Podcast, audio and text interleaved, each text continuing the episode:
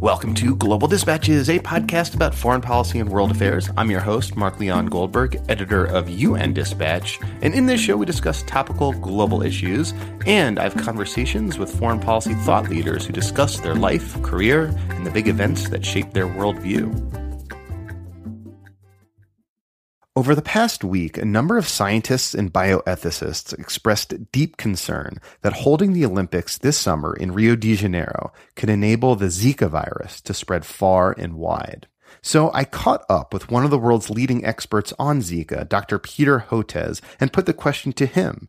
Now, Dr. Hotez has a lot of credentials. Among other affiliations, he is Dean of the National School of Tropical Medicine at Baylor College of Medicine, where he is also a professor of pediatrics and molecular and virology and microbiology and president of the Sabin Vaccine Institute. And he says that these fears are somewhat overblown and unfounded. Instead, we should really be focusing our attention on the spread of Zika to the Caribbean and southern United States. In this conversation, Dr. Hotez explains to us lay people why Rio is actually no longer a hotbed for Zika. It's science, but easily understandable. He also explains why dithering in Congress over providing funding for mosquito control could have potentially catastrophic consequences for people living in the Gulf of Mexico. I last spoke with Dr. Hotez in January, just as Zika was coming on people's radar. And this conversation provides something of an update as we head into the mosquito y summer months. And you should definitely have a listen to that prior conversation in which Dr. Hotez explains why the system of scientific research is not well set up to deal with fast moving and newly emerging epidemics like the Zika virus, and frankly, also like Ebola. And we discussed that, as I said in our conversation back in January. If you are new to the podcast, welcome. Go to globaldispatchespodcast.com to check out our archive, subscribe on iTunes, get in touch with me, get our app. It's all there. And now here is my conversation with Dr. Peter Hotez. Looking for a trustworthy podcast to bring you unfiltered viewpoints and experiences on global health? Tune into Global Health Matters, the podcast that connects silos and amplifies diverse voices to give you a holistic picture. Each month, Dr. Gary Aslanyan from the World Health Organization hosts discussions with guests spanning former ministers of health, award winning journalists and authors, and frontline public health workers. Join listeners from across 180 countries for an exciting season 4 launching in June. Global Health Matters is available on Apple Podcasts, Spotify, and YouTube. There's been a couple of documents that have come out calling for uh, either a cancellation, a postponement, or a relocation of the Olympics. One came out of the Harvard Review, and you're right, Amir Attaran uh, wrote a piece uh, making that recommendation. And then there was a letter signed by 150 uh, bioethicists uh, that went to the World Health Organization. And uh, and I think you know both the article and the the petition are well intentioned, but I, I'm not sure it fully incorporates everything we're learning about Zika virus and the transmission dynamics of Zika. Uh, and in fairness to them, this is a fast moving train and uh, there's not a lot being published out there, so a lot of it is coming through word of mouth between scientists and and I think I spoke last time of the fact that so you know we're we're how we publish and disseminate scientific information. This is a wake up call yet again. Ebola was the first one. Zika is this one that we need to think about how we uh, do that because it, it's too slow moving a process for a fast moving mm-hmm. epidemic like Z, like Zika. So I take it you don't uh, agree, like you wouldn't sign your name to that petition, for example. No, I would not have, um, and and it's because what we know about Zika, um, and and it goes something along the following lines: Zika is at its greatest threat when it's being newly introduced into a population. So, for instance, when uh, when it affected uh, Yap Island in Micronesia. Uh, three quarters of the population became infected over a period of three months.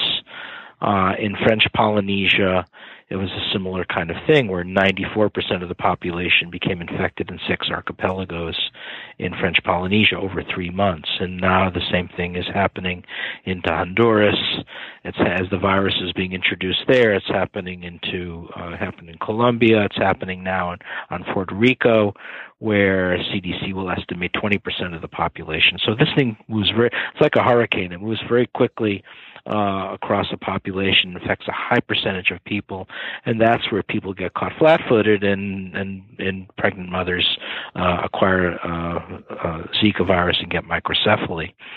Uh, what we're seeing now in Rio de Janeiro is a, is a different kind of situation, and that is the the hurricane passed through last a year ago around this time. It, it passed through in May and June, uh, so that a significant percentage percentage of the population has already become infected, and that means that a high percentage of people now have antibodies to the virus, and and so that the level of, tr- sustaining transmission of Zika uh, undoubtedly has decreased. That I think that's point one. Mm-hmm. Point point two is the fact that August is the coldest month of the year in Rio de Janeiro. Uh, and I, we we do a lot of work in Rio de Janeiro. Uh, we jointly develop neglected disease vaccines with with uh, the Oswaldo Cruz Foundation, Fiocruz, uh, and there's the coldest month of the year, and so the mosquito numbers are down. Uh, that's that's a third point, and then the second point, and then the third point is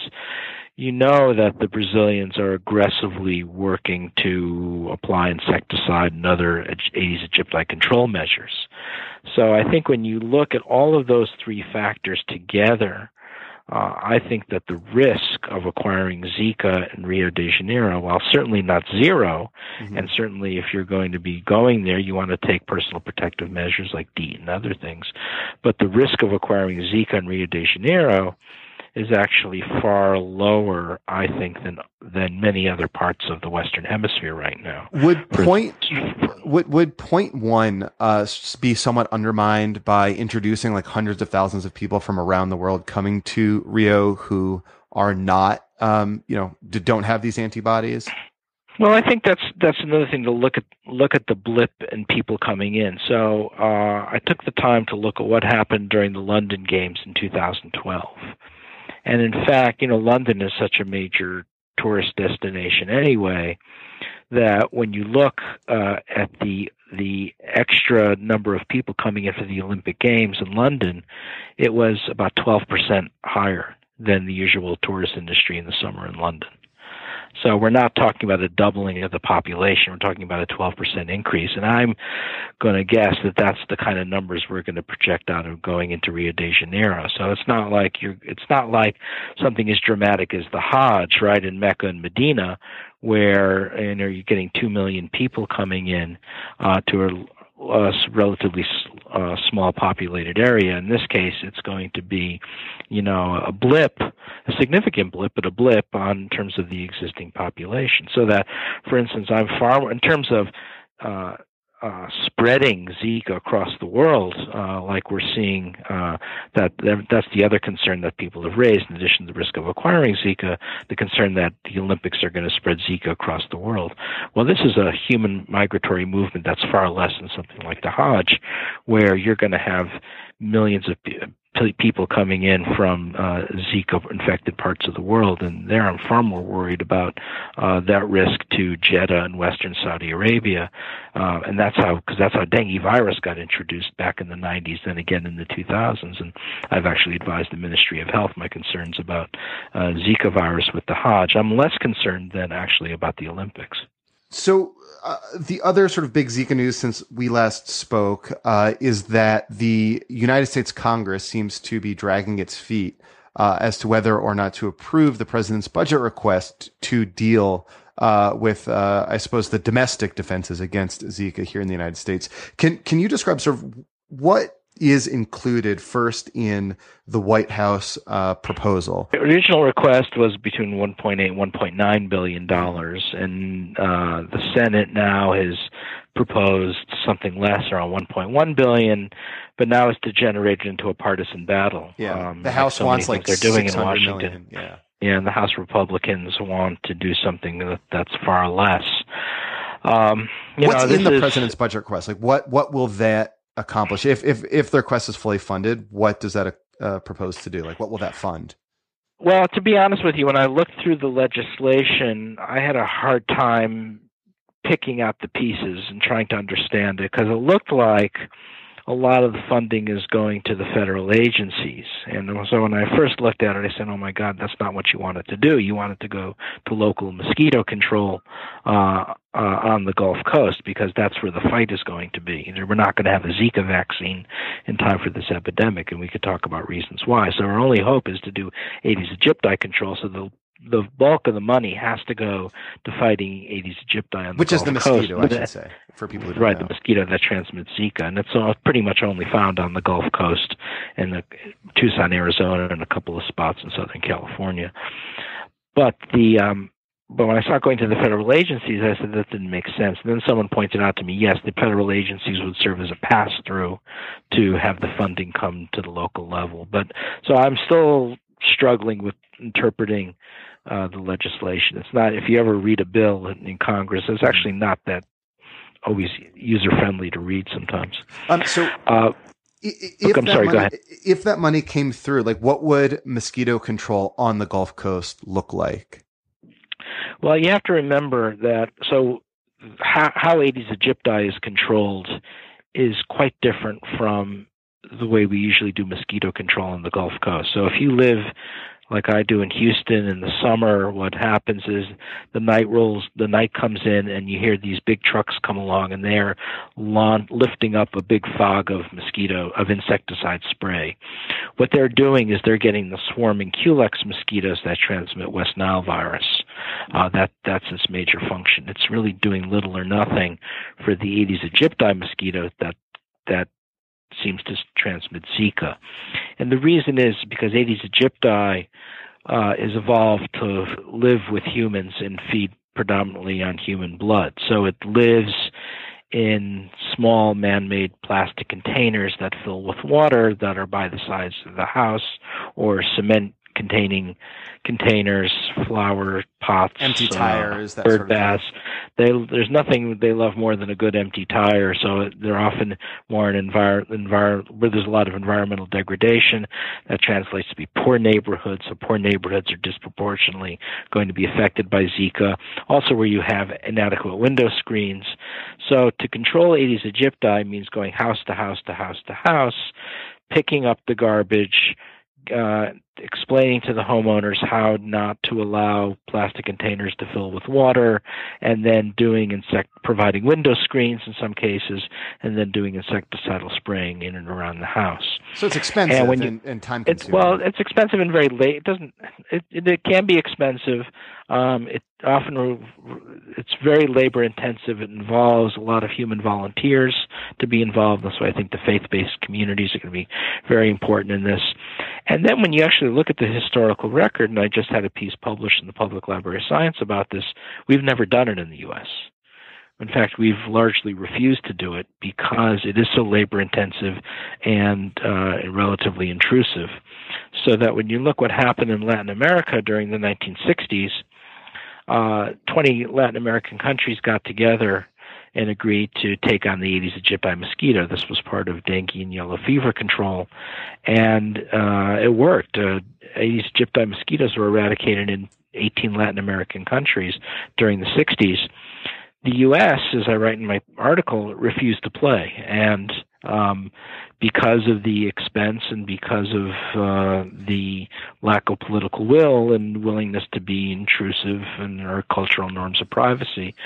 So, as a result, the Gulf Coast became the site of rein- reinfestation for all of Latin America through the used tire trade, uh, and that's really what uh, uh, really hurt uh, efforts uh, in the Americas. So it's kind of ironic uh, when we talk about building the wall, right? Uh, I guess the wall works both ways, and so, um, so if we can sort of project that, unfortunately, chances are um, the U.S. will not summon the kind of political will to fully fund the yeah, I don't Zika think the, the political will is not going to. I don't think we're going to see any action, quite honestly. so, so what? What are the start, until we start seeing Zika cases show up on the Gulf Coast? So And what is that I gonna- think so- that so- will stimulate some action. So, so walk me through sort of the sort of epidemiology and uh, of what happens next. So, so the U.S. will not take action. Zika will become embedded in the Gulf Coast. How, what does that look like?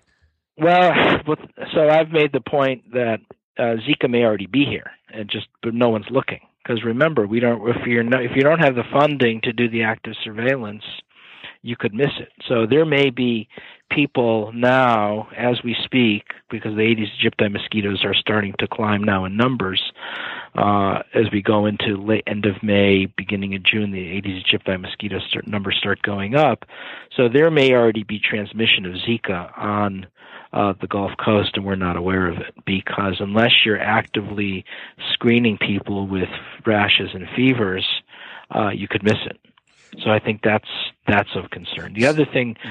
that the funds could be used for, other than screening people, are also pooling populations of mosquitoes to see if they have the Zika virus, which is something also that we're not doing because we don't have the funds. So my big worry is that Zika has Zika has already started on the Gulf Coast, and we may not even be aware of this happening until several months from now. We start seeing babies born with microcephaly uh, on the, on the Gulf, and so, that's that's what I want to avoid. I want to avoid a situation like we saw in northeastern Brazil, where nobody knew what was happening until clusters of babies started being born with microcephaly. And and right now, the there have been a few babies born with microcephaly, but they have been imported cases. It seems. I know there's a case in in New Jersey just the other right. day, and, and in That's Hawaii right. as well. But those right, right now, we yeah. right now, as far as we know, we uh, we have no evidence for transmission of Zika on the Gulf Coast. Um, but I counter and say, well, it may be happening. It's just that now no one's looking.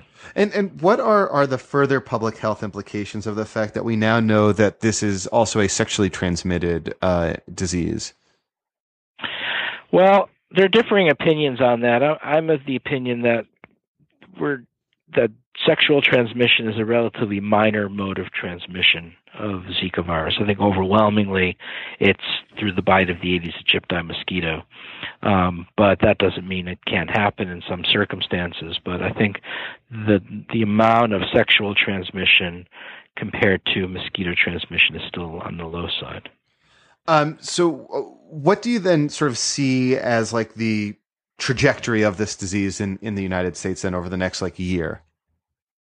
What I see is uh, if if it uh, enters, if it comes onto the Gulf Coast, it'll primarily be in urban areas because the three well the three factors that we're seeing are associated with Zika transmission is is the one having the Aedes aegypti mosquito, second is crowding, and third is poverty. So wherever you get the confluence of those three are the areas where Zika, uh, where we might see Zika virus transmission and cases popping up. So, and that would mean poor neighborhoods of Houston, New Orleans, Galveston, uh, Brownsville, Texas, Biloxi, Mississippi, uh, maybe Mobile, uh, Alabama, Tallahassee, uh, Tampa, uh, maybe Orlando, and and uh, and Miami. So those are the areas that I'm worried about. The poor neighborhoods in those cities, uh, where are are the places where we're likely to start seeing Zika transmission